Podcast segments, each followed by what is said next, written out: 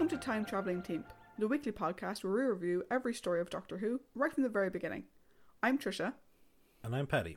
Today we are once again going back into Earth's past with the TARDIS crew going to explore the Crusades. We will be talking about the characters and giving our thoughts on the story as a whole.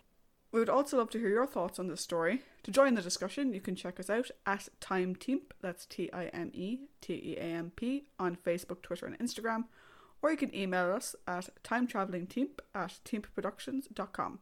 Now, though, on to the story recap. Paddy, over to you. Thank you. Episode 1 The Lion. A couple of knights are making their way through a wooded area, unaware that they are being stalked by some Saracen troops. Unbeknownst to either force, the TARDIS also arrives in the trees behind them. In an open area of the woods, Richard the Lionheart and his companions are hunting and discussing the conflict with Salah ad-Din. One of the knights from earlier, William de Preau, emerges from the trees and warns the king of a potential Saracen threat in the woods, but Richard fobs it off due to William's very wary nature.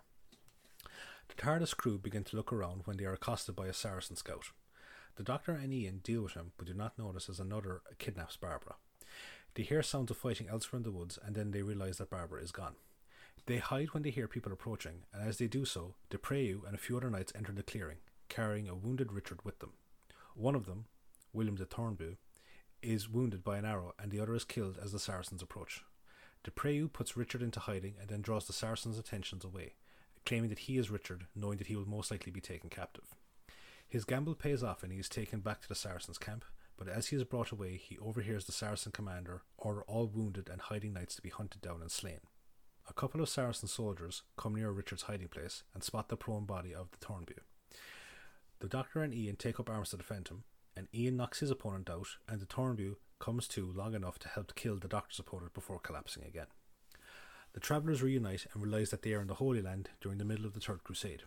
The Thornbury mumbles that de Preau is not the king and points towards a jeweled sword belt, which the doctor realizes belongs to Richard. He tells the others that they can use it to request aid in finding Barbara, but Ian impatiently takes off to find her. As he goes to search for her, he doesn't notice a dazed Richard get up and walk away from the scene. Ian returns saying he could not find Barbara, and the doctor states that they will need to blend in to avoid suspicion. He suggests that he and Vicky go to the nearby city of Jaffa to find suitable clothing, and Ian says that he will stay behind to build a stretcher to help carry the Thornbury when they return. As he leaves, the doctor gives the jeweled belt to Ian for safekeeping. At the Saracen camp, de Preau is brought to the same tent as Barbara. After gauging her intent, he reveals his ruse to her. She introduces herself and he comments on her strange appearance and wonders how she came to be in the woods. She promises to tell him everything if he can get her back to the woods. He asks her how he should introduce her if people inquire about her.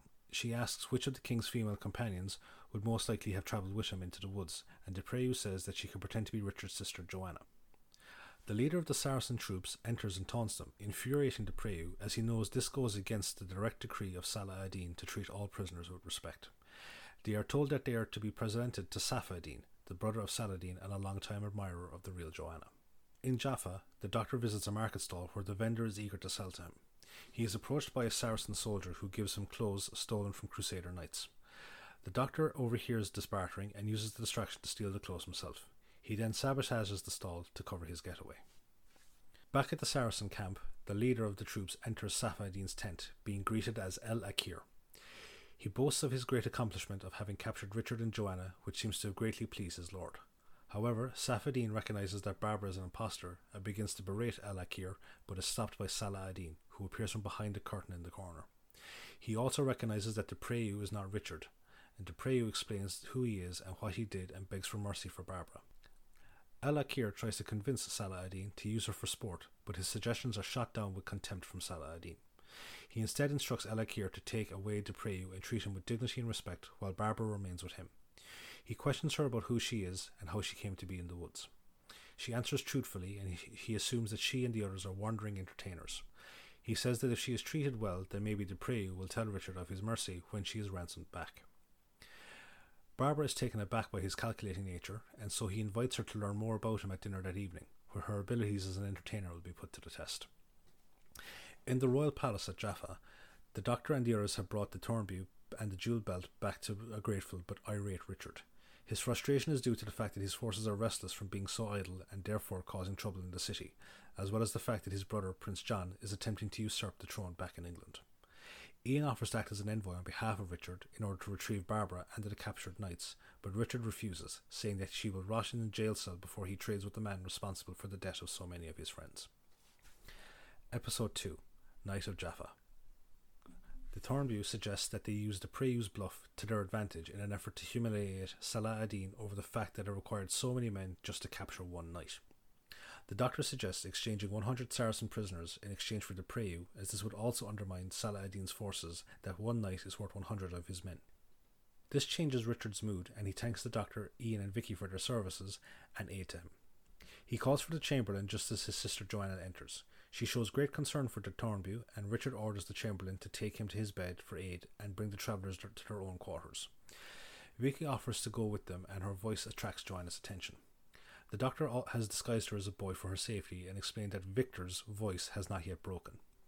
As he leaves, the Chamberlain pays close attention to the clothes Vicky is wearing. The doctor notices this and comments on it to the others as they follow onto their rooms. As they leave, Richard notices Joanna wearing a new jewel and says that it has come from Safa ad-Din. Richard comments on how his relationship with his enemy is a strange one. Their armies fight each other in the bloodiest of conflicts, yet Salah ad-Din sends Richard fruits and medicines when he is sick, and Safaeddin sends courtship gifts to Joanna rather than attempting to win her by force. Joanna knows that he pines for England, and Richard says he would be happy to leave if only he would be granted the city of Ascalon as recompense, but he cannot convince Salah ad-Din to do so as he fears Richard could use it as a staging ground to invade his homeland of Egypt. As she departs, Joanna asks if he and Salah ad-Din have any common ground, which causes him to think about Safa ad-Din's interest in her. At Salah ad-Din's camp, El Akir is accosting a servant woman, demanding to know where Barbara is. However, the woman refuses to give him the information and leaves, passing a European merchant as she does so. The merchant offers his service to El Akir in exchange for his sponsorship so that he may trade with Salah ad-Din. He says that he will find Barbara and bring her to his palace in the city of Lydda. Barbara is getting ready for her dinner with Salah ad-Din, and the old woman, who is her attendant, warns her of El Akir's intentions towards her. After she leaves, Barbara wonders how she will keep Salah ad-Din entertained and resolves to use the stories and plays of the great writers like Shakespeare and Hans Christian Andersen. As she sets about to create her story list, the merchant enters, introducing himself as Luigi Ferrigo of Genoa. He tells her that he is here to help her and plays along with her belief that he is an agent of Depreyu. He ushers her out under his cloak, but one of his gloves drops to the floor unnoticed. The servant re enters and finds the glove. Ferrigo then leads her to the stables where El Akir is waiting to take her into his control. Back in Jaffa, Ian is finding his new clothes uncomfortable, much to the amusement of the others. The doctor comments that it was at Richard's request that he is dressed as a knight, and he thinks Richard does intend to use Ian as an envoy after all. In the main hall, Richard is dictating a letter to Salah ad-Din offering a slew of Crusader territories and the hand of Joanna to Safa ad-Din. The travellers enter, and Richard instructs Ian to bring his jewelled sword belt to Salah ad-Din in exchange for the Preyu and Barbara. He tells them that he has selected Ian to be his envoy, as he has not been affected by the war between the two forces, and therefore has no animosity towards the Saracen forces. Before he goes, Richard knights Ian, thereby granting him all the privileges of a knight under Richard's command. He leaves, and the others go to get changed. As they do so, the Chamberlain enters with the street merchant, who they had met earlier to discuss his suspicions about the group's clothes, and they accuse the doctor and Vicky of being thieves. As the doctor uses clever wordplay to confuse the two men who stole from him, the Chamberlain's Saracen servant enters, who was in fact the man who gave the clothes to the merchant in the first place. After the merchant reveals what had happened, the servant flees and the Chamberlain follows after him, but not before the doctor forces him to repay the merchant for the lost clothes. In Salah ad-Din's camp, Ferrigo is pleading for permission to trade with the Saracens from Safaeddin, with Salah ad-Din listening from the shadows. Safaeddin asks for his help in solving another matter and says he will consider granting his request. Salah ad-Din enters and summons the Preyu and the servant woman and tells Ferrigo of Barbara's disappearance. Ferrigo says that she was most likely had an accomplice that spirited her away, but Salah ad-Din and the Preyu state that she would not risk such a venture and that she was instead abducted. The servant woman reveals the glove that she had found, and Depreyu takes the other one from Ferrigo's belt. Depreyu demands to know where he took Barbara, and he informs him of his dealings with El Akir. Ian arrives at the camp only to find out from Depreyu that Ferrigo has told Salah ad-Din that Barbara ran off voluntarily after falling in love with El Akir, which the Saracen leader believes. Ian states his intention to go to Lydda despite Depreyu's warnings of El Akir's reputation. At the city of Lydda, Elakir arrives with Barbara. He tells his men to bring her into the house, but as they toy with her, she manages to knock them away and runs off into the night through the streets of Lydda. She avoids the sentries out looking for her, and as she attempts to navigate the city streets. However, she stumbles and cries out in pain, which alerts the guards to her presence. She slips into an alcove and waits for the guards to pass. Suddenly, a hand covers her mouth. Episode 3 The Wheel of Fortune. The hand belongs to an old man who pulls Barbara into safety and then dispatches the two guards following her. He introduces himself as Harun Eddin and says that he, they have a common enemy in Elakir. He takes her to a safe house and inside introduces her to his daughter Safia and tells Barbara of his feud with Elakir. Elakir demanded Harun's eldest daughter Maimuna but was refused. When he and Safia were out of the city, Elakir kidnapped Maimuna and killed his wife and son before burning the house down. He then leaves to make sure the perimeter is secure. Before he goes, he gives Barbara a knife and instructs her to kill Sophia and herself if Elakir's troops enter the house. After he is gone, Barbara talks to Sophia and realizes that Harun has not told his daughter what happened to the rest of their family and instead told her that they've gone missing. Back in Jaffa, the street merchant is out fishing the doctor and Vicky. He leaves to prepare the clothes for Vicky, and once he is gone, she complains about having to pretend to be a boy.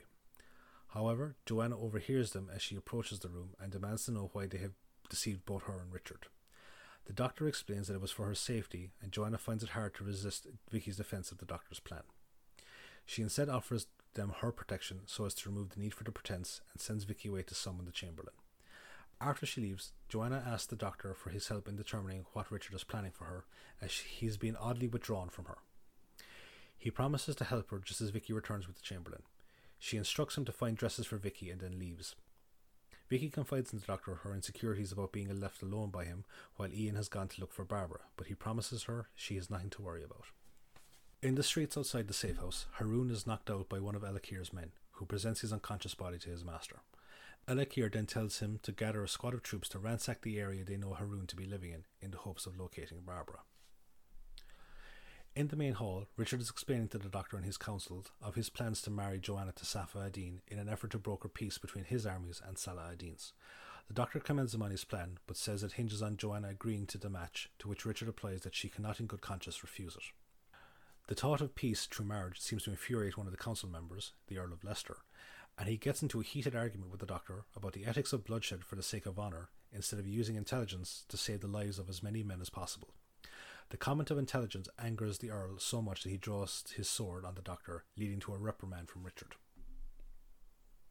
At Salah ad-Din's camp, Safadim seems to be overjoyed with Richard's proposal, as it would give him the woman he desires and the marriage rights to much land and wealth.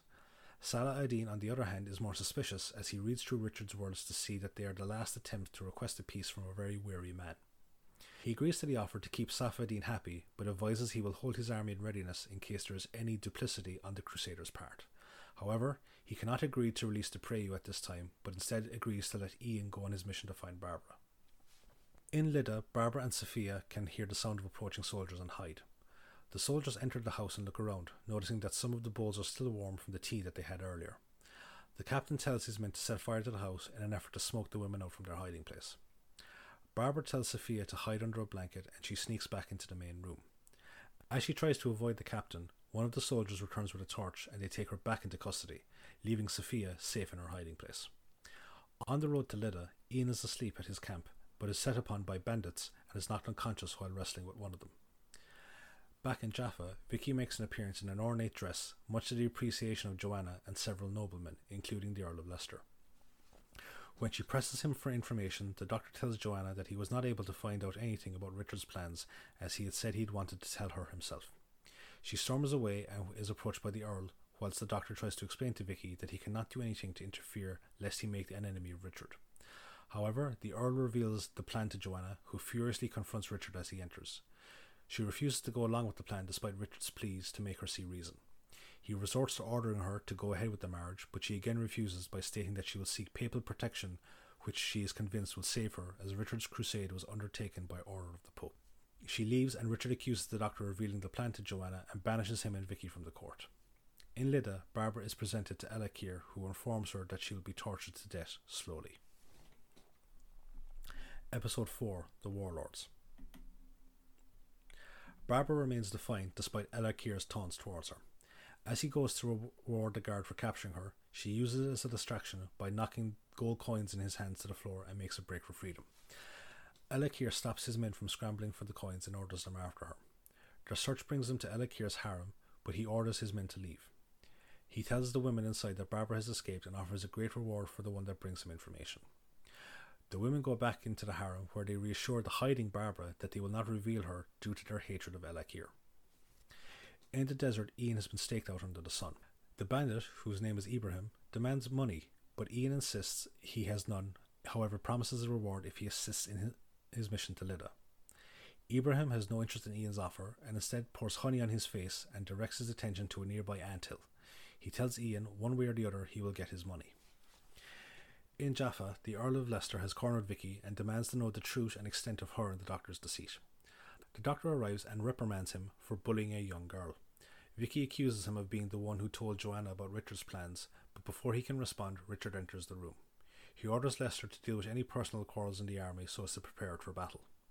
Leicester enthusiastically agrees, and after he leaves, Richard confides in the others he now knows it was Leicester who revealed the plan to his sister. He defeatedly tells them that he has no choice but for battle, as he does not have the strength to fight both Salah ad-Din's forces and the other Crusader nations who would back the Pope. They ask why he didn't imprison Leicester for his treachery, and he informs them that Leicester is a great warrior who commands the respect of a large portion of the army, and he needs men like him to keep the army together during the fight ahead. Richard apologizes for his treatment of the two and requests that they go to the city of Acre, where they will be safe until he returns from the battlefield. The doctor happily agrees and informs Vicky that they will be going back to the ship, as Richard's forces will lose the approaching battle. Vicky is upset at this, as the doctor tells her that history must take its natural course.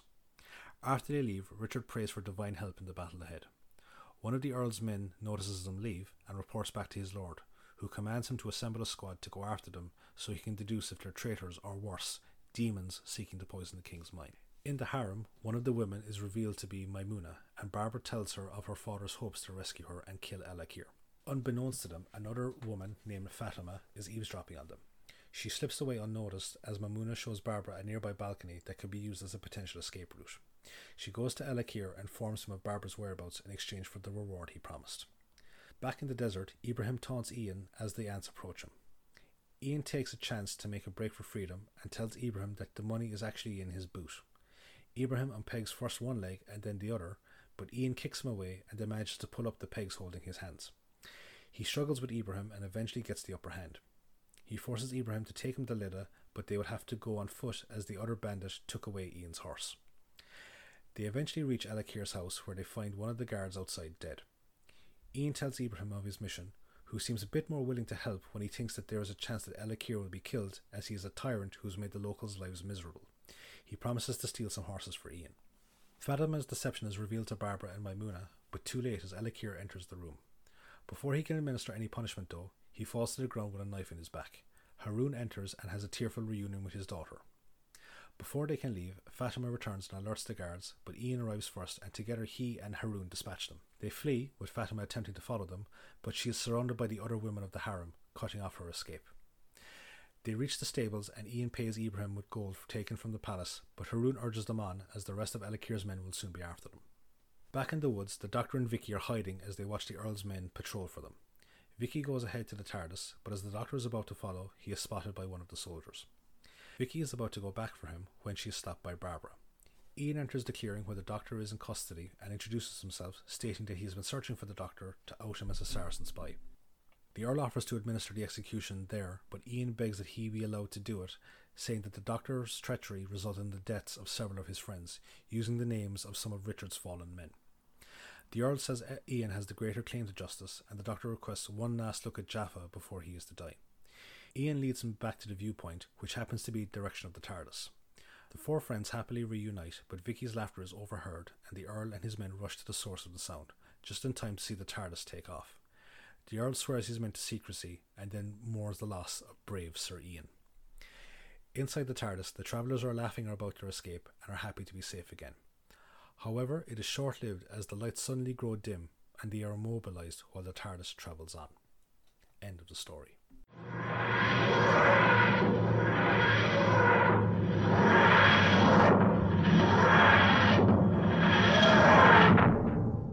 Thank you for that recap, Paddy. Now, why don't we take a look at some trivia for The Crusade? You're welcome, and absolutely.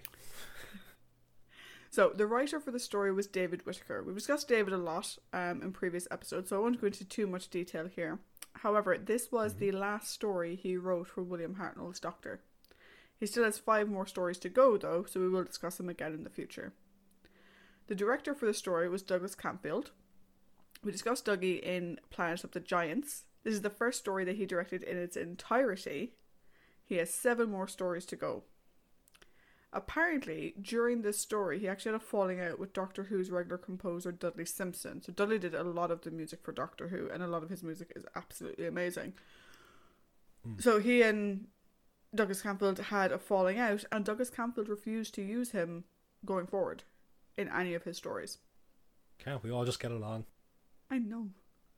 The air date for this story was the 27th of March to the 17th of April 1965.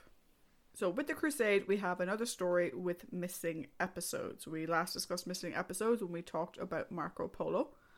Of this story, only episodes 1 and 3 exist in their entirety.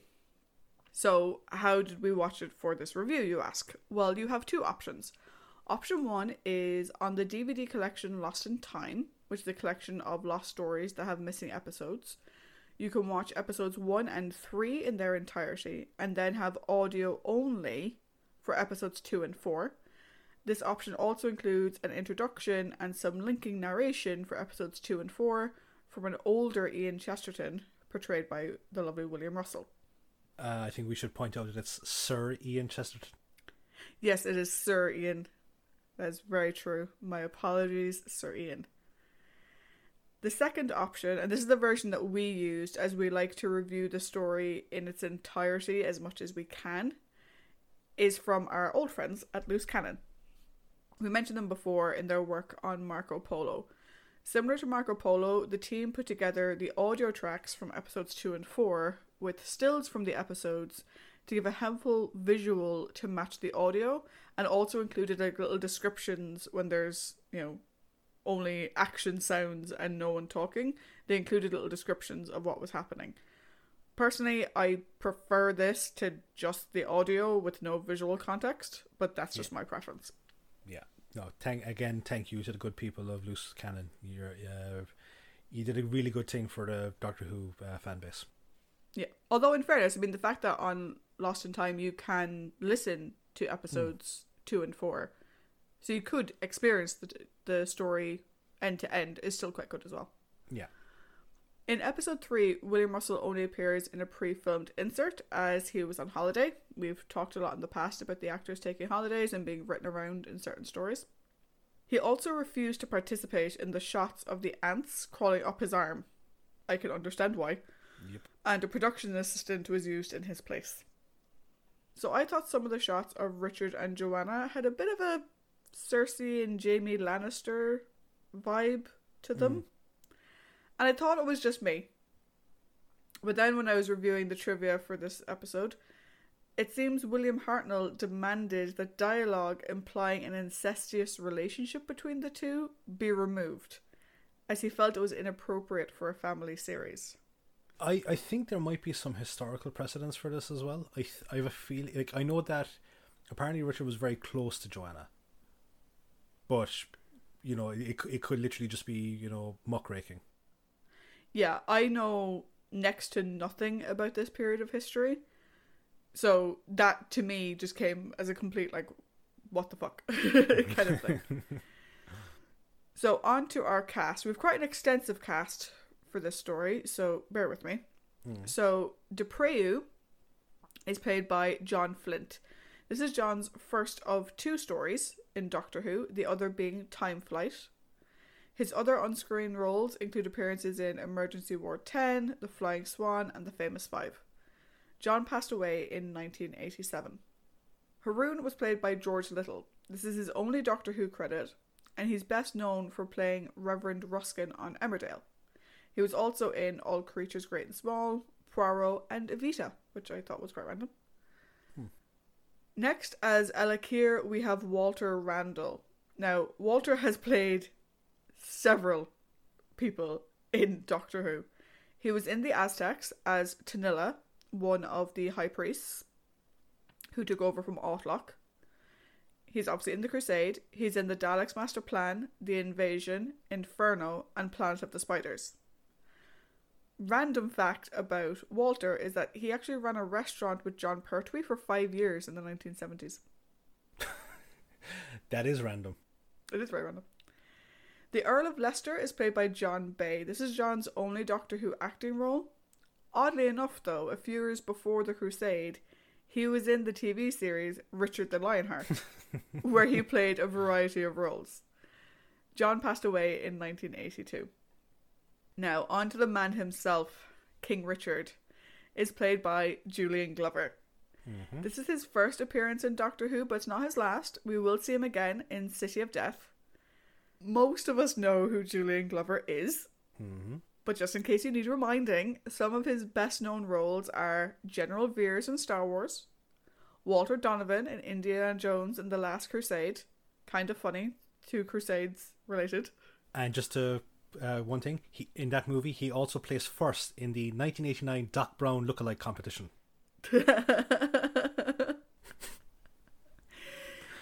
More recently, he was Grandmaster Pycelle in Game of Thrones, and something I didn't know is that he was actually the voice of Aragog in Harry Potter and the Chamber of Secrets.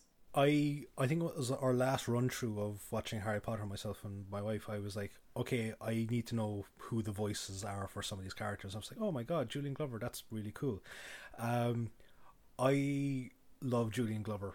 One of my favorite things I've ever seen him in was a, an episode of the, of the Darling Buds of May, where he played like a con, where he played a con man in it. An Irish con like which I, I I suppose I took a small bit of offence at, but you um, no, he like Julian Glover is a fantastic actor. One of the things I got recently, and this doesn't relate to the trivia for the story, but it relates to trivia about me. Um, so currently, when we're recording this, the world is going through the COVID nineteen pandemic, so conventions and all those things have been cancelled.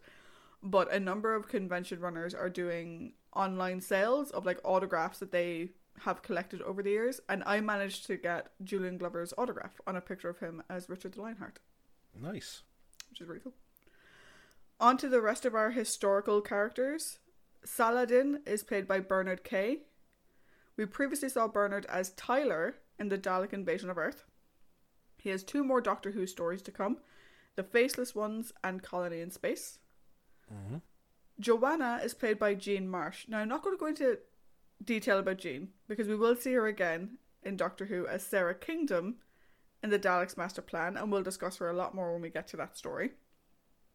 And she also appeared in the Sylvester McCoy story Battlefield.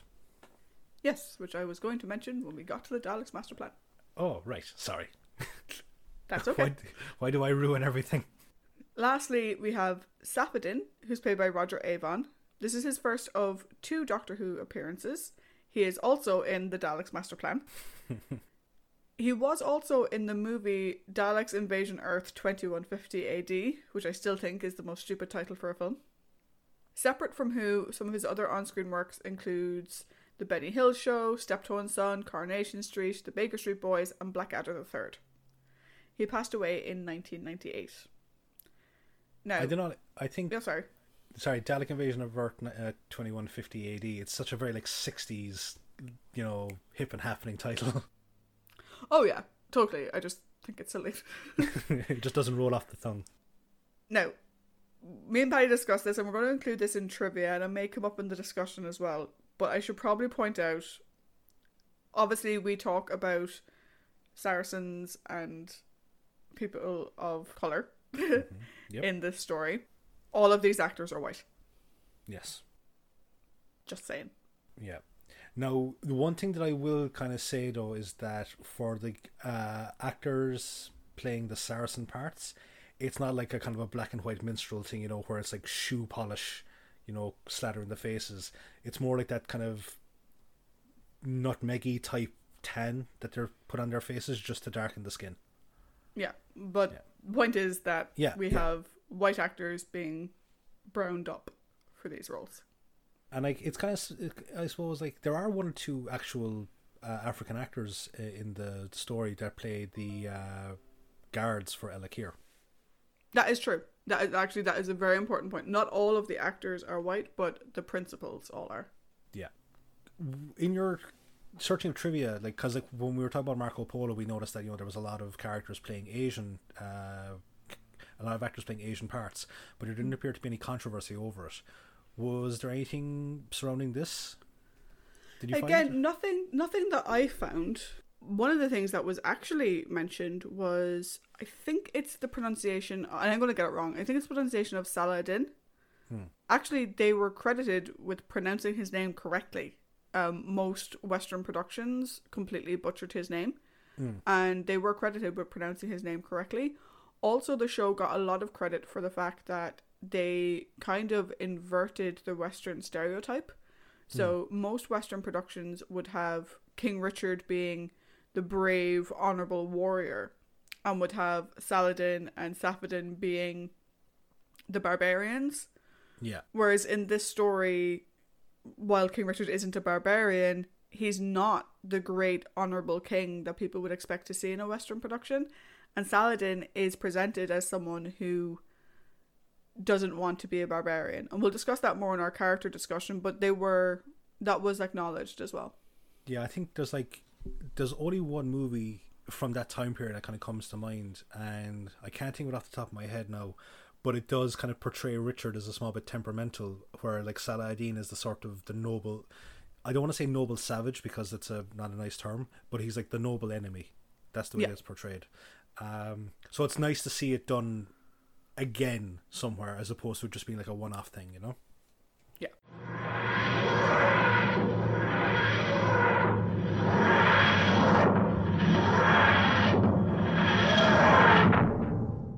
So once again, thank you very much for the awesome trivia notes, Trish. Uh, so how about we now get to the meat of the show and we talk about the characters in it.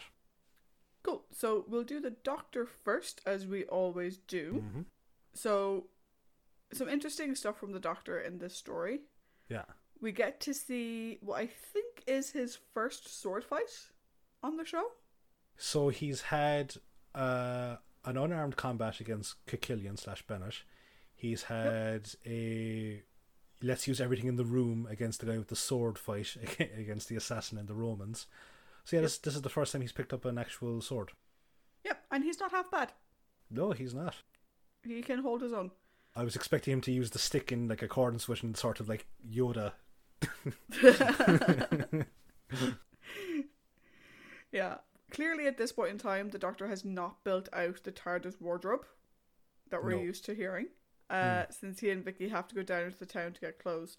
We did mention previously that future doctors don't really care about blending in when they travel back in time, but we can see here that Doc Bill clearly does care.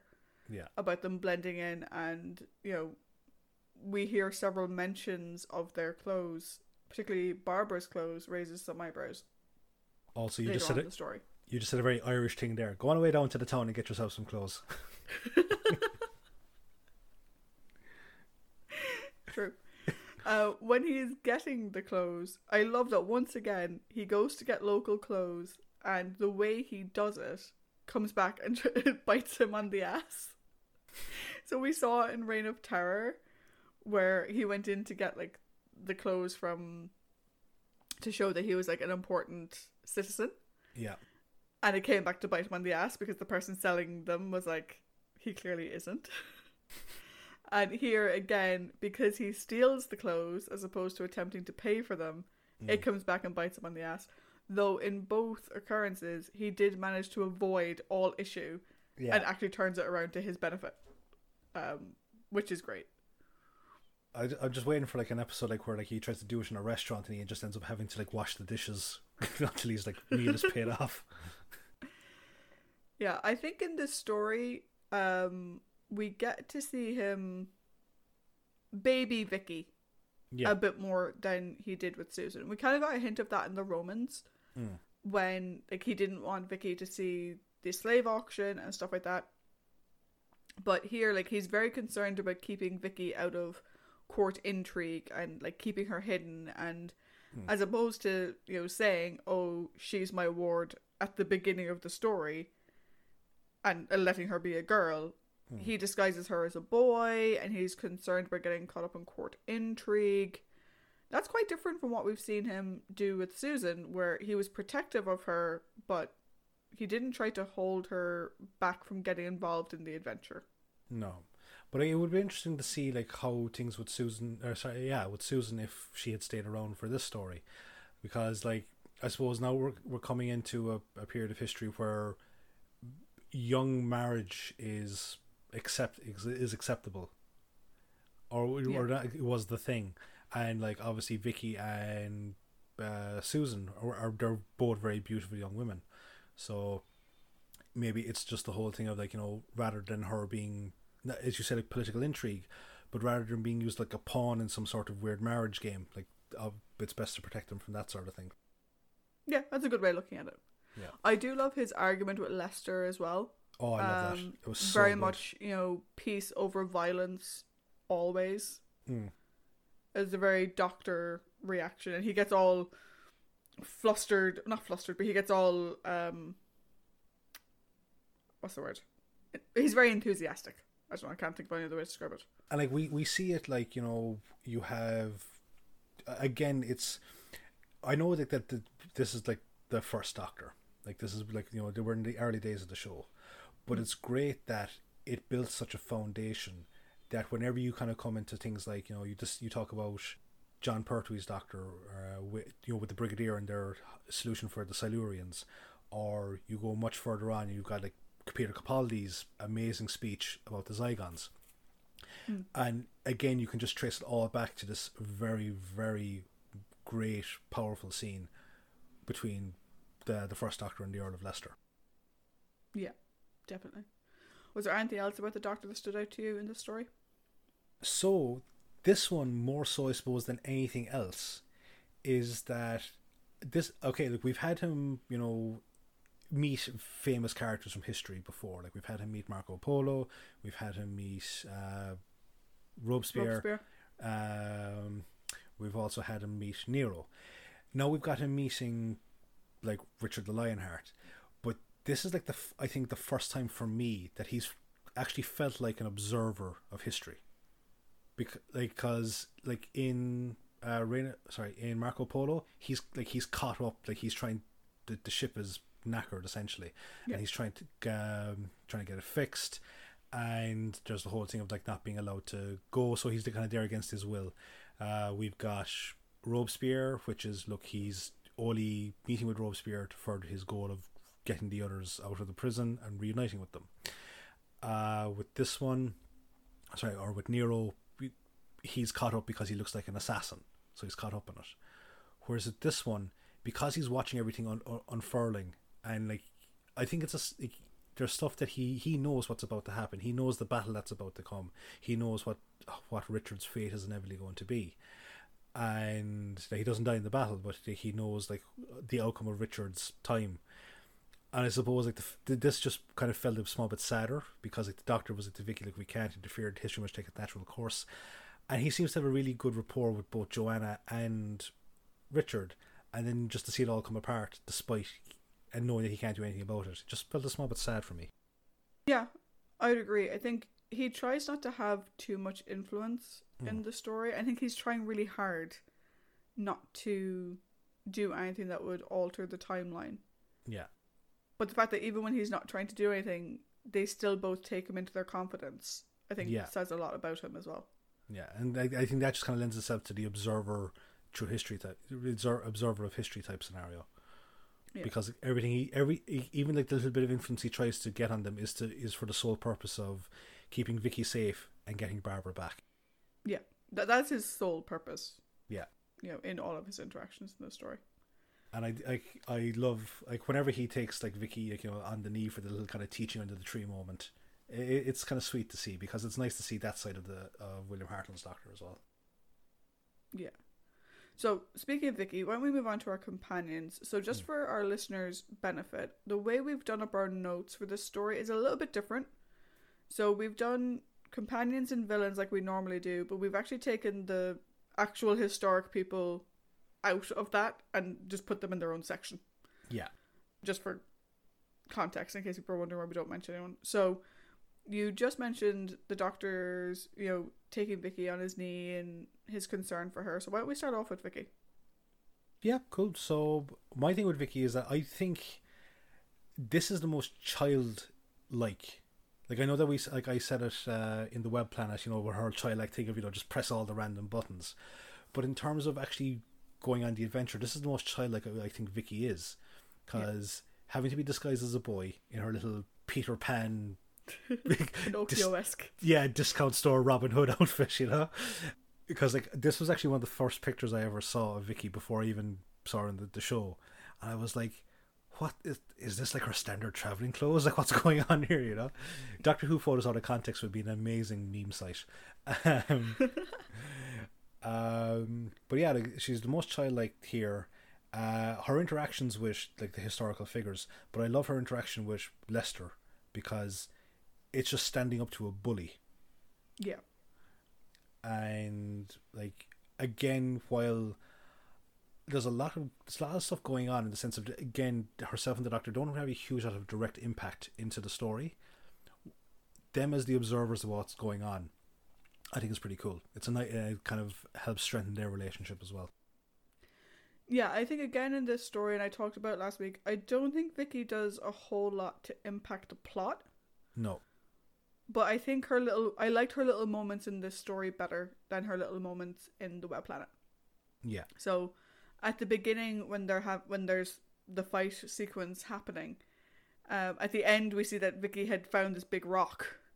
And I wonder if like Barbara told her what happened in the Romans and she was trying to do what Barbara did and just smack the rock down on top of somebody. Yeah, but don't um, do what Barbara did. yeah, don't do what Barbara did. Hit Ian with it because that rock was massive. She also puts those medical classes she mentioned last week to good use in hmm. helping. Mm. um Not to pray you, the other one. Oh, the Tornbu. Yeah, okay. Mm-hmm. I just didn't want to say his name, so I made you say it for me. Um, Bill, Bill number two. she does contribute to the plan to make Saladin look like a fool in order to get their people back. You know, hmm. like when they were like, oh, you know, let him think that like one of your men is worth a hundred of his. She does contribute a little bit to that. She's sort of getting, you know, her energy gets up a bit. Hmm. Um, and like you said, we do see her standing up for herself and defending the doctor's honor. Two things that really struck me about Vicky in this story, though. One, if you were to title this from Vicky's perspective, hmm. Victor Victoria, or well, Victor Vicky, since she isn't she, her name isn't Victoria. Yeah. Um, oh, as an alternative title, maybe. Mm-hmm. Absolutely. I For anyone who hasn't seen it, Victor Victoria is an amazing musical with Julie Andrews. I, w- I wonder what the like medieval time period equivalent of like the was the shady dame from Brazil would be. Okay, it's the shady dame from Seville, not Seville. from Brazil. Okay, okay. Well, I haven't seen it in years so because look because it's a crusade, we call her the Shady Dame from Shropshire. Oh. oh, sorry. But the other scene that I really really liked, and it's the scene that a lot of the if you look up like the Doctor and Vicky, hmm. you'll sort of see this picture of the two of them sort of being really cuddly, hmm. and they hmm. look really cute and adorable. It sort of came from this scene, which is when the Doctor says that it's good for Vicky that Joanna is taking her under her wing. We can see Vicky gets a bit upset. And she's concerned that the doctor sees her as a burden. Yeah. She's concerned that Ian and Barbara are now gone and she's really concerned that he'll leave her behind. Yeah. And you really see that she's a kid, she's an orphan who lost everything and this man that rescued her means everything to her. And it really scares her that he might leave her behind. Yeah, like I suppose like, that's the thing is that like Vicky, if we go back through her lifespan so far uh, in the show, like she had a she was in a very dangerous scenario that she was completely unaware of, and then when it kind of brought to light, the the world can be a, a scary place now because she's orphaned, and this is her new family as such. So like that's why like, she gets she gets very attached to all of them. Yeah. I do love the way the doctor responds to her though. He completely puts her at ease and you know he's like, you know, tapping her on the nose and it it's a really really cute scene and Yeah. I absolutely loved it. Yeah, it's like it's just one of those things of where like you know you get in, you get into a relationship, be it a friendship or a, like an actual proper relationship, that you get so tied up with the person, or not even like tied up, you get so invested that it's you, you just like being with them, you know. Cool. So who would you like to discuss next? Ian or Barbara? So I think we should go with Ian next because for me, Barbara is. I think she deserves top billing in the companions in the story. So I'll go. I'd say we'll go with Ian next. Okay. So with Ian, we already know that he is a good fighter. We've seen that before. But here we get to see him show off his sword skills, Yep. his ability with the shield, and also fists, his hand to hand combat ability. Yeah, just like that sort of app. Fuck this and just knocks the guy out with a punch. Yeah. he is willing to go toe to toe with King Richard in order to get Barbara back. Mm. Again, we kind of saw this in the Romans. When it comes to, I'm sure it would be the same if it was Vicky or the Doctor, but obviously we see it most often with Barbara. Mm. If Barbara's gone, he has tunnel vision, yeah. And nothing is more important than getting her back, Mm, mm. which I love. I I think that in, like in my own head, like that this time period for Ian, it's like every English schoolboy's dream come true to come back and be like a heroic knight. Yeah.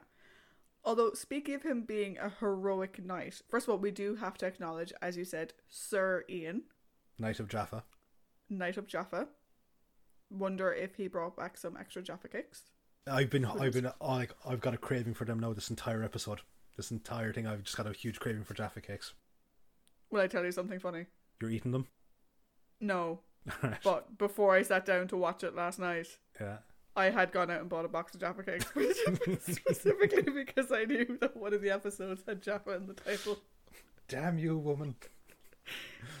Um, but Ian as a knight, Hmm. I I need to make something very clear. Ian is a very intelligent man, you know, very resourceful or whatever. But going to sleep in the middle of nowhere in an exposed area with his sword just lying there was maybe not his best idea. No. And that's the thing, like, okay, if you're going to camp down in no man's land, find like at least a rocky outcropping as opposed to just one big stone. Yeah. Um. Sorry, go on. No, I was going to say, uh, but yeah, look, just maybe not the most tactical, smartest move. But there are a couple of things about Ian in this that, like, when you when you first watch it, like I did so long ago, it was like, ah, it's Ian as a knight, you know, whatever. But then you go back and rewatch and you realize that there's a couple of things that he does in it that I think are very telling of his character. So number one, he never kills someone unless it's absolutely necessary. Yes. Like as we saw, like you know, like rather than like, ru- like kill the guy with the sword, he just knocks him out. Yeah. Also, his like he doesn't not blackmail, but like extort uh, Ibrahim to help him. Like he, it's a sort of like you know he doesn't have a knife to his back or anything like that. It's like you know you're going to help me get to Lydda, type thing. Because like you know I'm now free, so you can make your choice. You can either help me get to Lydda and maybe get something out of it, or whatever the case is. Um, so it's it's sort of like I think he can actually read the character of someone. Yeah, I think with Ibrahim, he seems perfectly content to trust a thief Hmm. to get what he needs Yeah, because he recognizes that El Akir is the bigger issue, both Yeah. for him and for Abraham. yeah. But other, other like other than those kind of moments, it's you know like yeah, Ian fighty kicky punchy, uh, off to rescue his friend type thing, you know. Yeah, but there is two things with that. The first is we do get to see some quick thinking from him at the end of the episode, where like he stumbles upon Oh, that was Leicester. Wanting to kill the doctor, and he just immediately jumps in. Yeah, uh, and takes control of the situation and saves the doctor. And the other thing is, so it's a story of Sir Ian, and like you said, it's like the every British schoolboy's fantasy of going back, and you know, it's either this or it's King Arthur. Like those are like the two big like historic um sword fighting yeah, dreams of young boys. But in a way, similar to last week, while he helps them escape, it's not Ian who actually rescues Barbara. No. He helps them escape at the end, Yeah. but our other um, story based companion that we'll be discussing in a minute, he's the one that actually saves the day. So, again, I'm kind of liking the fact that we have established Ian already as the action man hero, Hmm. But we don't need to see him be the guy who saves the day in every single story. And I like the fact that you can still enjoy Ian as a character when he turns up two minutes after he was maybe needed. Yeah. Do you know? And I, I think we should also just take a moment in time for the passing of poor brave Sir Ian. that that was hilarious. I was like I just like I hope that the external you know monitor or sensors run so that they could pick up that audio. I just that's why they were bursting themselves laughing inside the TARDIS. Yeah. So you said you wanted Barbara to be our main headliner for our Yeah. companions. So do you want to do the story based companions first and then loop back around to her? Yeah, yeah, I think that's pretty cool. So I've I've got three story based companions. I have two. Cool. So I have Des Preaux, Har- uh, Haroon, and I've got Ibrahim. I left Ibrahim out because I didn't really see him as a companion. So why don't you just give your quick notes on Ibrahim and we can move on then to Des Preaux and Harun. Cool. So with Ibrahim, um, I kind of ask myself by the end of it, is he a bandit by choice or a bandit by necessity due to El Akir's tyranny? I think it's both. Yeah, and like, that because I'm because you know at the end it's like he seems to genuinely want to help Ian, like because he's going to El Akir's compound, which is guarded, and all this. Ibrahim knows that it's guarded, yet he still offers to help Ian genuinely without trying to sell him upriver. And like I'm kind of going, go on. The way Ibrahim described it, if I'm recalling correctly, is El Akir is the only rich man now. Hmm. Because he took the rich from so everyone else is poor. And he doesn't like stealing from the poor. All right. But he has no issues with stealing from the rich. So Robin Hood, gotcha. Eh, Robin Hood for personal gain, I think. Yeah. Okay. uh, it? he, he steals from the rich and gives to himself. Um, also, I don't know if we caught it in the trivia, but I'm pretty sure that the guy that played Ibrahim was in Marco Polo. I think he plays uh, Kuiju, the the eye patch guy. He does look familiar now that you mention it. Because I didn't have him down as my Yeah. list of companions, I didn't look him up. Yeah, Sorry. it's it's it's the it's the voice. I'm pretty sure it is him. I'm gonna double. I'm gonna check that there now. Okay. I'll check it there. Well, you, you you keep talking. I'll check it. Cool. Uh, so that was my team for Ibrahim. That is just like I think it's an interesting character. In terms of Haroon, um, I would very much consider him to be Saracen Liam Neeson.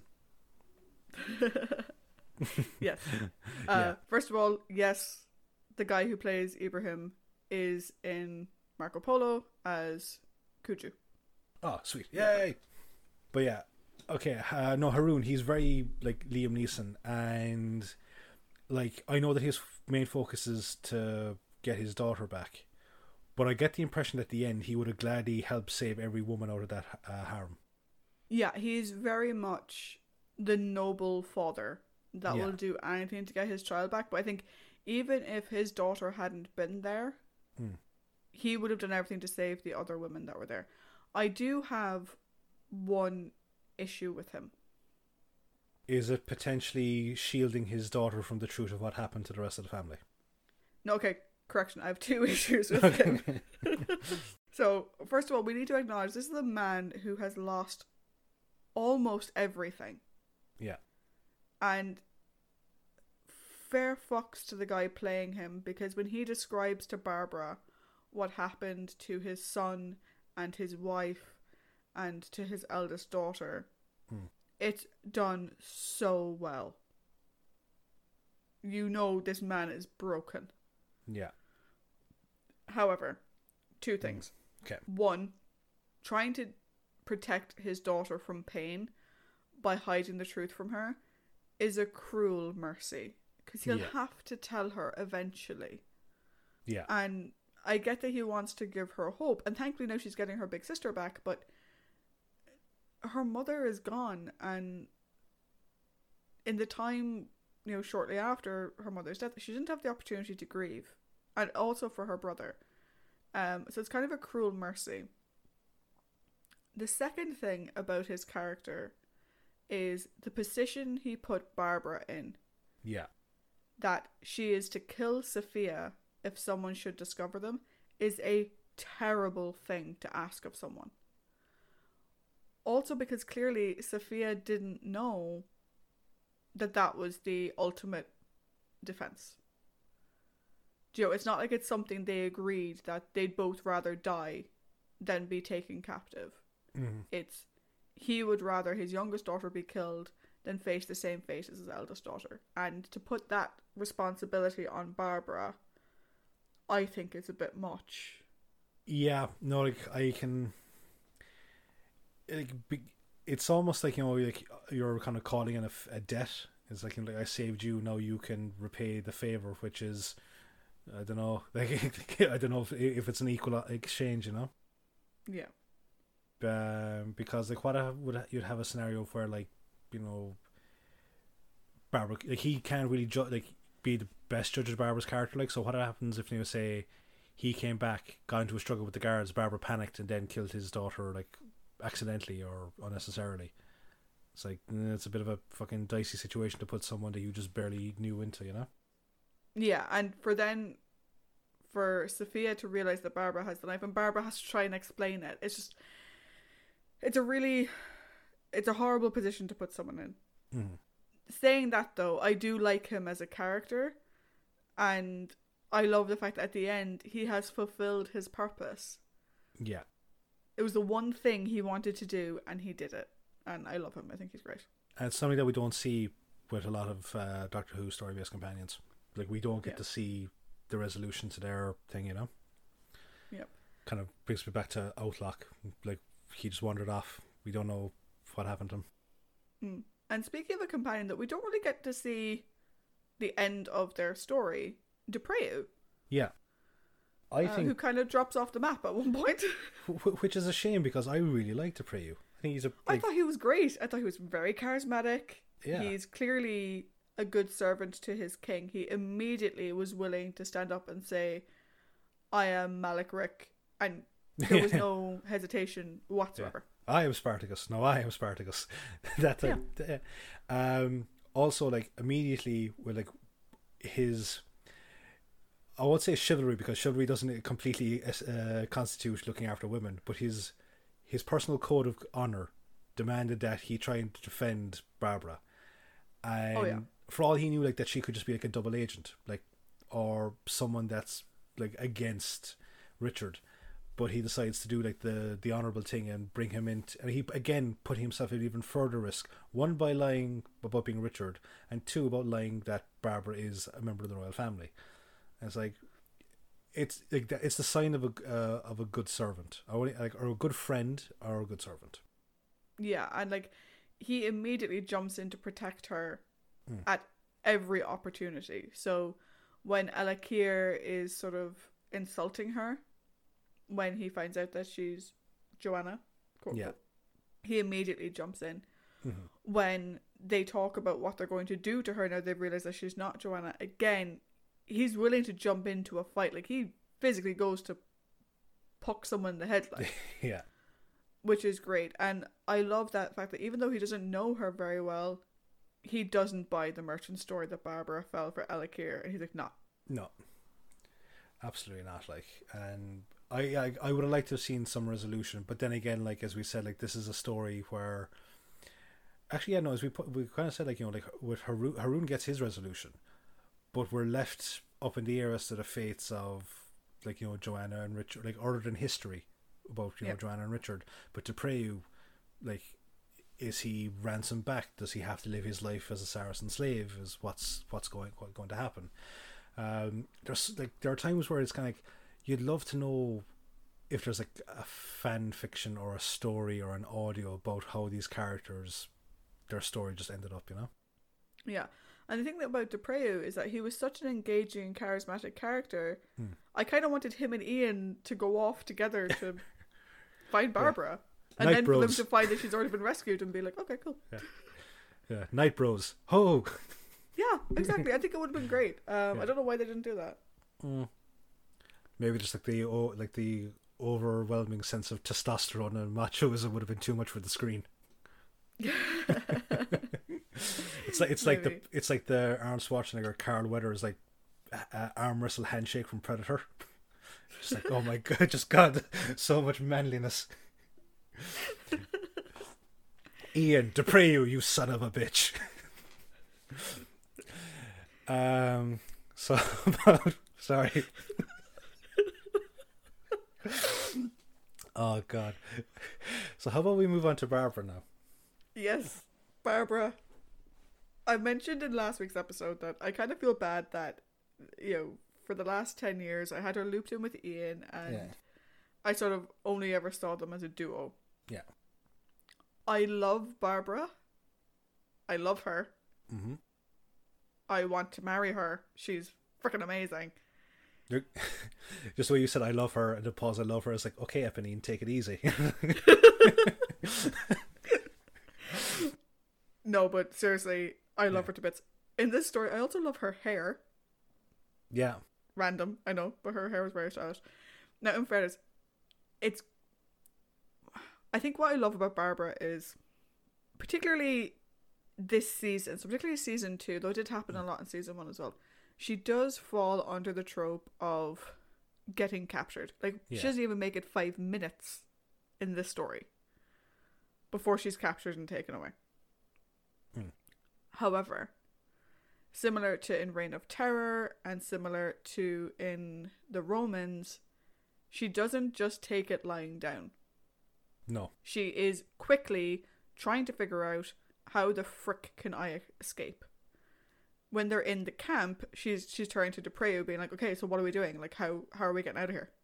When she gets taken away by El Akir, she escapes so many times.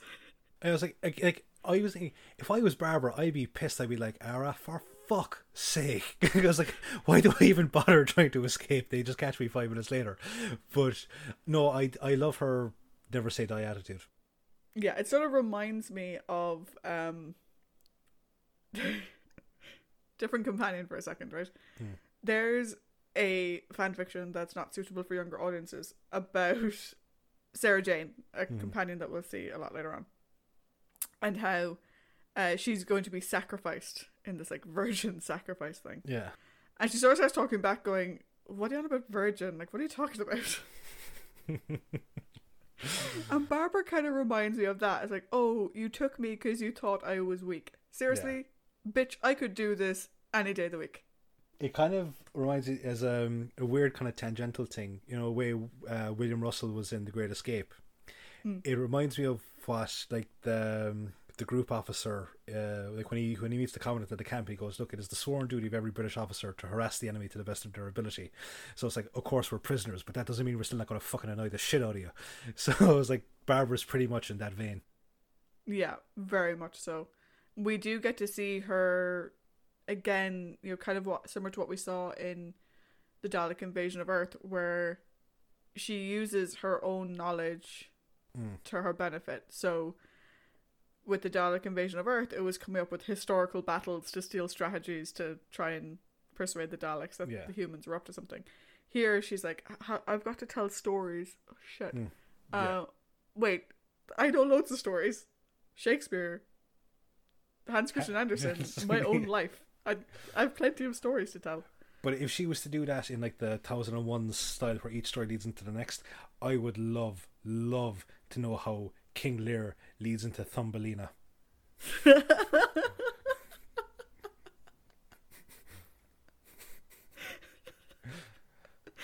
Oh. Thumbelina dance, the dragon. there, you know? Yeah. Um, God, I'd pay money to see that.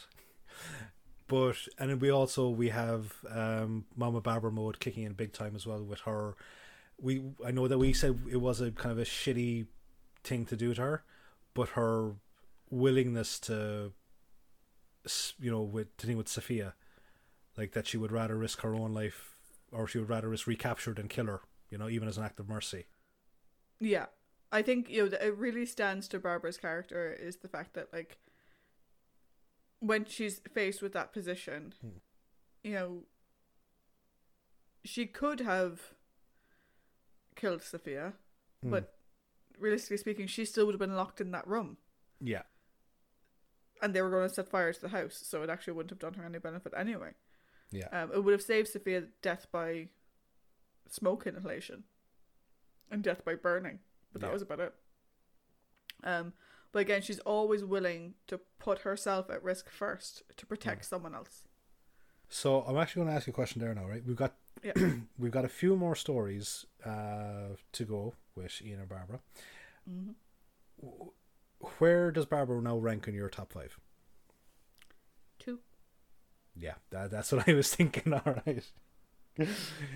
I don't Uh. think she'll ever topple my top pick. Right? I yeah, like it, it, it would it would take an awful lot to to you know, to peak or sorry to overcome that top pick for you. Like Yeah, it, it really would. However, she is definitely a very, very, very close second at this point in time. Yeah. And, you know, I've talked about, you know, going to conventions and stuff. I was able to meet my top pick, Mhm. which is one of the best expen- convention experiences I've ever had. And I'm really gutted that I would never be able to meet Jacqueline Hill. I know, uh, it, it, it's a shame, but she left an amazing legacy, which we will be talking about when we do a ramblings episode. Yes, indeed. Was there anything else you wanted to add about Barbara before we move on?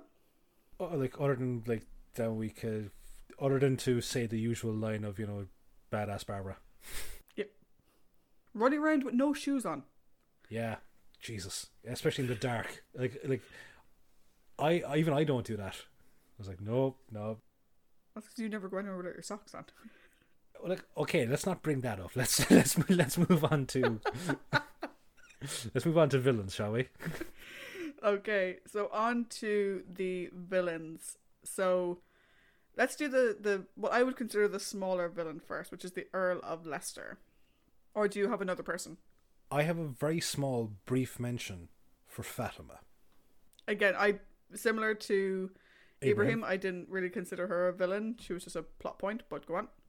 No, in the and just in the thing of like this is clearly someone that wanted to you know get to the top, but now she's paying the price for it, and I really want them to recover this the last episode because I want to see the sequence where all the other females in the the harem surround her. Oh yeah, that that Because- would be really cool to watch. Be- because like obviously like we hear her reaction, but I want to like I want to see the actress's face during it, you know, because that I think that would be an amazing scene. Yeah. So now we move on to the Earl of Leicester. Prick, I've got vindictive, dangerous bollocks. also known as Prick. Prick. yeah. Yeah, he's clearly someone who came on the crusade for one reason and one reason only to fight and kill people. Yep. That is it.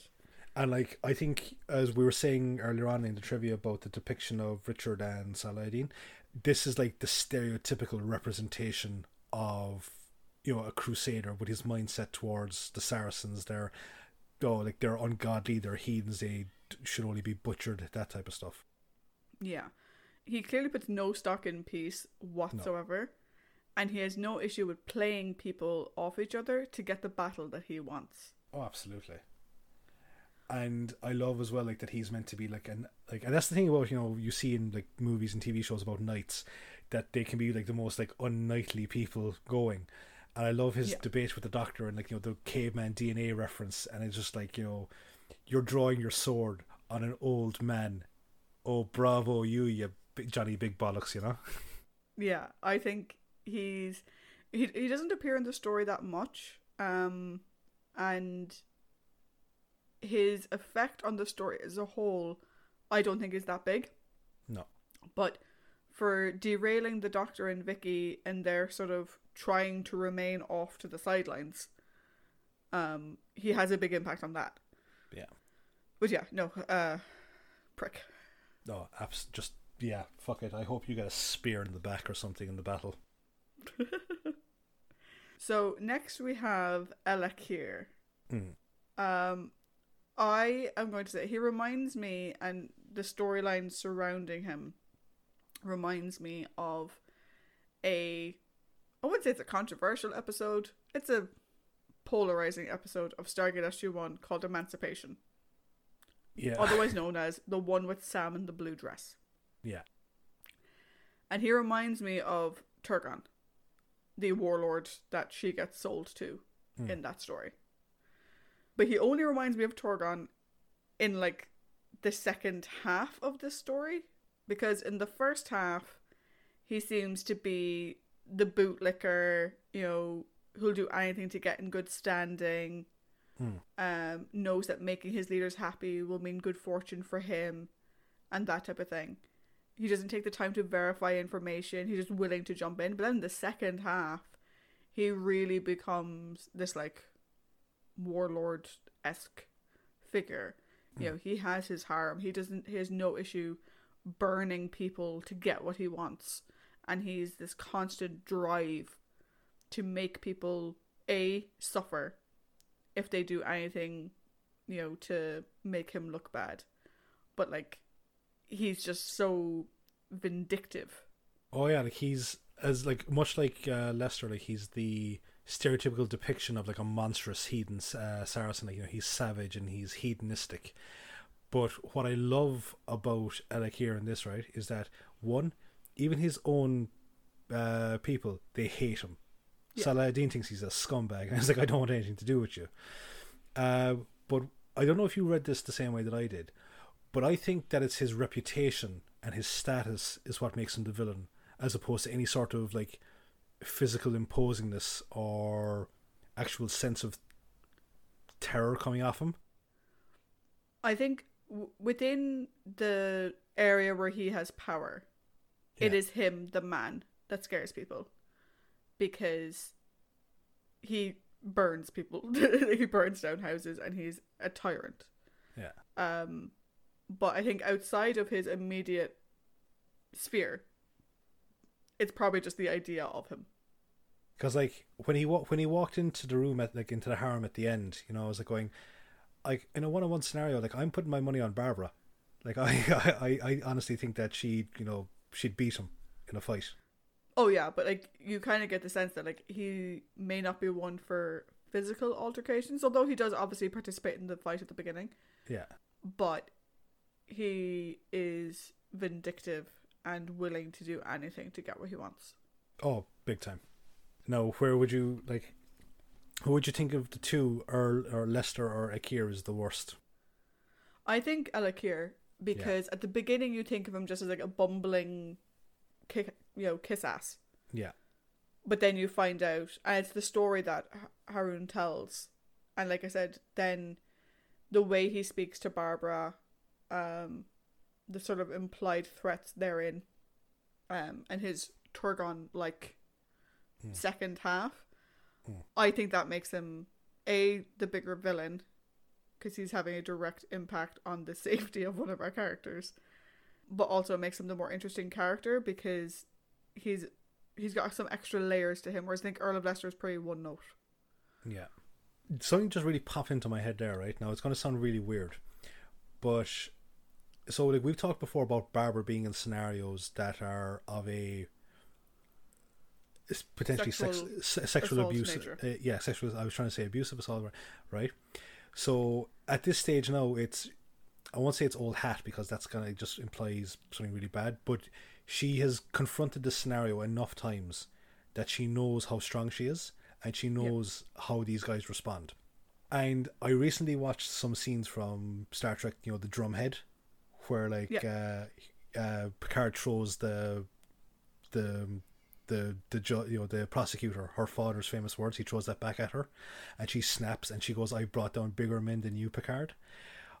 In a kind of inverted way with this, I have this feeling that Barbara's like, "Do you know what? I've dealt with way worse fucking scumbags than you." yeah and like I said like, this the second half of this ep- of the story really does remind me of Emancipation Yeah, do you know like in Emancipation um in Stargate like Carter A is willing to do things to help the other women um but also she stands up to Turghan no problem it's Mm. like you know you can't defeat me I've taken down men bigger than you yeah, Go, Um, Barbara. and I think it's a really good, you know, we don't like talking about the whole sexual connotation in these Hmm. stories because it comes up a lot more than we'd like. But I think in this story, it kind of shows Barbara coming out the other side Hmm. of this ongoing plot thread. Yeah. You know, she's always stood up for herself. Um, she's always, you know, fought back or whatever. But I think this scenario really sort of shows just how far she's come. Definitely. So, lastly, we have our historical characters. Now, I am conscious that our discussion has gone on for quite a long time, which is Hmm. great, but our listeners are probably going, get on with it already. So, we have Richard, Joanna, Saladin, and Saphadin. So, let's go through these a little bit quicker. Um, so, starting with Richard. Cool. So, do you want to go first or do I go first? Uh, I'll go first. So, Richard is not the Richard I'm used to seeing. So I said I don't really know a lot about this period in history, and my only depictions of Richard the Lionheart I've seen are in versions of Robin Hood. Yeah. Specifically, the Disney version, Robin Hood Men in Tights, and Robin Hood Prince of Thieves. Um, those three, Yeah. the only three I've seen. At first, I was struck by the fact that he seems very genial and friendly. You know, seems to have great camaraderie with people. But again, we see the other side of that where he's like that with his friends. Hmm. You're not my friend, buddy. yeah. We're not have. I will not be nice to you because you're not my friend. Yeah. Um, and if you do anything against his friends, like he has no big picture vision. It's just no. I'm not. go- I don't care about this random woman. She can grow old in a cave for all I care yeah. because they hurt my friends and you're like oh grow up and then like the one thing that i have written down about him very far uh, at the beginning is he's very shakespearean Mm.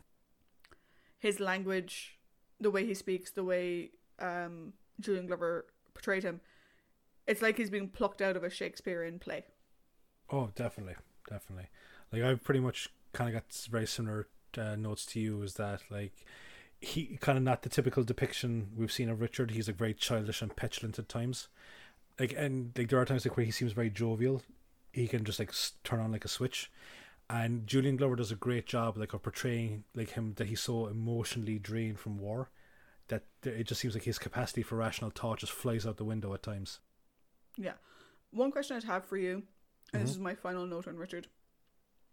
At the battle in the beginning, Yeah. and like when when we see him escape towards the end of the battle and stuff, do you get the sense they were trying to portray him that like everyone sees like he's Richard the Lionheart? Mhm. Do you know? Do you ever get the sense that they were trying to portray him as like a bit bumbling? You know that he's maybe not the best fighter, he's not very courageous, or was that just me? Well, like I can kind of I can kind of see it, but it, because I but I marked it down to the fact that he's probably concussed because he's got a head wound and he kind of staggers away from the battle scene, so he's probably not all there in the head at that point in time. Okay, that makes sense. Our other historical figure we have is from the English side of things Mm-hmm. is Joanna. Yeah. Who, for one, looks nothing like Barbara. Nope. Uh, Des Preaux, you were really. You really would have had to sell that one for anyone to believe you. Yeah. So, what do you think about Joanna? Oh, so what I put down about Joanna is that she is a very American high school kind of cheerleader type thing, in the sense of like she's no perfectly happy. our American listeners. Ab- absolutely not. I'm talking about the stereotypical depiction of the class structure that you have in high schools. Um, in the sense, like you know, she's perfectly happy to accept gifts, but when the object of her affection is revealed, oh, it's you know, like you know, how could you even possibly think I could end up with someone like you? Type scenario. Yeah, I found that really fucking bizarre. It's like she has no problem wearing the jewels he gives her.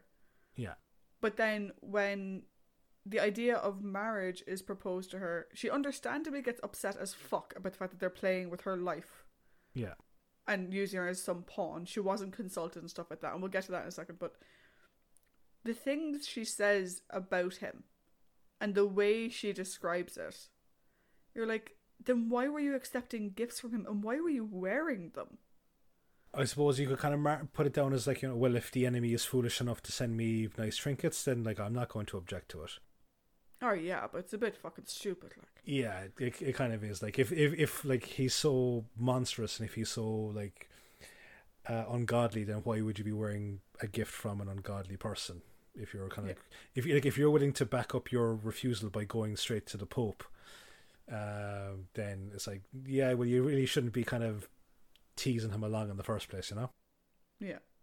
Which again, and is infor- it's as you said, it's like a what the fuck because when you first meet her, like she's so good natured and kind towards Vicky and the doctor, and like she seems to have a really good relationship with Richard, and then it's just like, what? Yeah, I said I think her what reaction is completely fucking justified. Oh yeah, like obviously no one likes the concept of arranged marriage. She clearly does not like being kept out of the loop. Hmm. At all. And the idea Yeah. that her brother would essentially trade her to the enemy. Hmm. I mean, I love the blow up she has at him. It's Yeah. fucking brilliant to watch. Particularly because at the end, you can kind of tell Richard's like, I don't go to the Pope. For... Yeah, It's like, don't go tell dad, please. Please.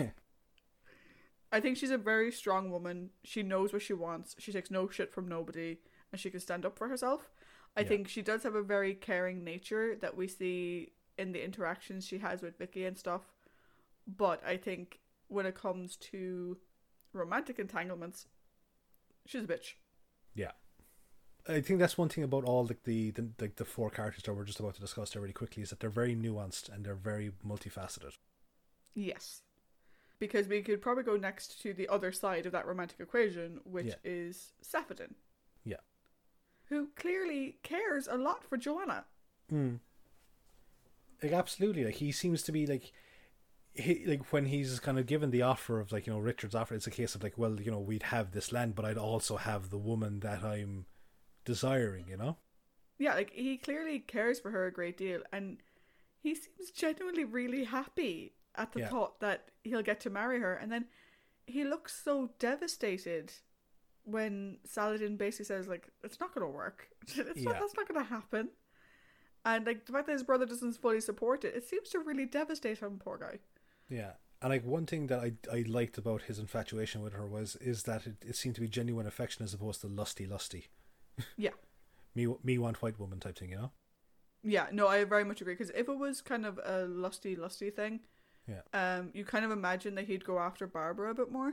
Yeah, Um, because even Saladin is like, you know, she's a very beautiful woman, but as far as Saphadin's concerned, Barbara could be a fucking troll in comparison to Joanna. I I also like that there's a there's a way about him that like he seems to be very loyal to to uh, Saladin. He just Yeah. like isn't like he only wants like a small piece of land for himself, a place to call my own. Uh, he also he also has this like weird fake end boss vibe about him. Because it's like, oh, you thought you defeated the head of the army. Well, all of a sudden, oh, it's coming Saladin, bitches, from behind the curtain. Yeah. Shall we move on to that man so and then go on Yes. to the overall? Okay. Yes. So, so for Saladin, I don't have a whole lot. Um, I enjoyed his back and forth with Barbara. Mm. Um, it was really really cool. I like his depiction as well. That you know the classical depiction is like of a you know the noble enemy, but it's kind of tempered here with a small bit. He's very cool and he's very calculating. It's like he lets Saphadin suss people out, and then he comes in with you know the final decision. Um, and again, like uh, was Bernard Kay uh, doing the acting for him is just amazing with the role. yeah, he played it really, really well. Yeah. Um, I think some of his line delivery was a little bit flat, but I don't know if that was intentional. I I'd say like it's like you know like, to get across the fact that he's not a very passionate character. Everything Yeah. is you know calm, cool, collected, thought about. Yeah. And I do like the idea that, you know, we're because you know, we enter the story kind of from the Englishman's perspective. Yeah. You're meant to see them as barbarians and stuff. And he clearly does not want to be seen that way. You No. know, it's kind of like he's aware of the propaganda and he needs people to realize that he is not a barbarian, he is not a monster. And, you know, that means that his prisoners are treated well and he's he's banking a lot on keeping his prisoners treated well. Hmm. However, that doesn't mean he's Mr. Nice Guy. Yeah. And when he reminds Barbara of the fact that um when she's like, Oh, like Shahrazad Hmm. and he's like, Yeah, who also had a death penalty hanging over her head. It's like yeah, I'm gonna treat you well, and you're gonna come, and you're gonna tell us stories, you're going to entertain me, it's gonna be great. But I can still kill you. yeah. Do not forget that fact. I think that when it comes to like using his actual historical figures, this is probably the most balanced and down the line representation of any of the historical figures that we've seen so far. Yeah, I would agree.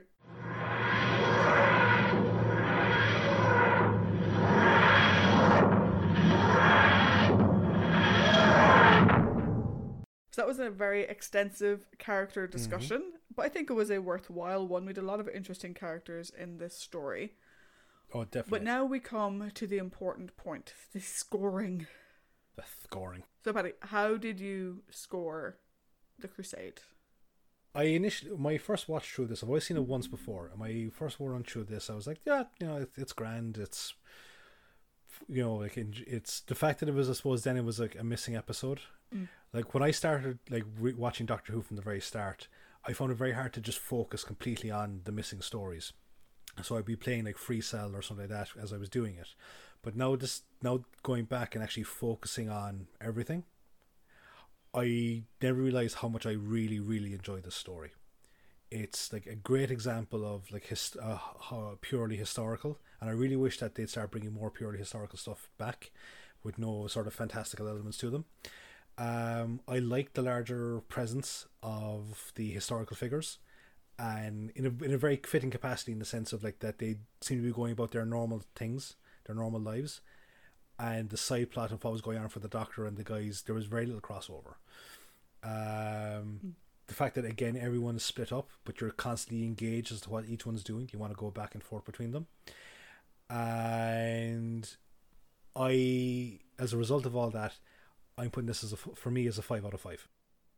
Wow, very good. Yeah, I I had long kind of hard thought about it, and I was like, you know what, I wasn't bored throughout any of it.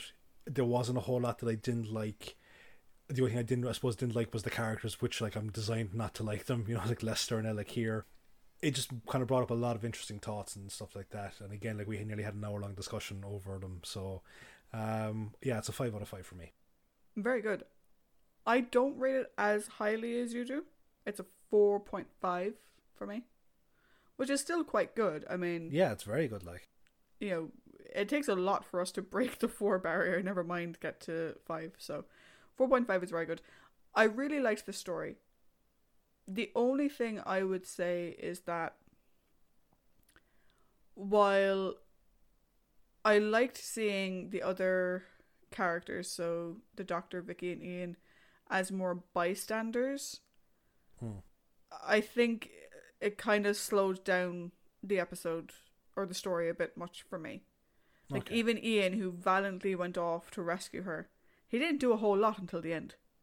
And I know that William Russell was on holiday, but if you're going to write it that he's going valiantly off to rescue her and then not have him essentially be in an episode, well, maybe you should have described him doing something else.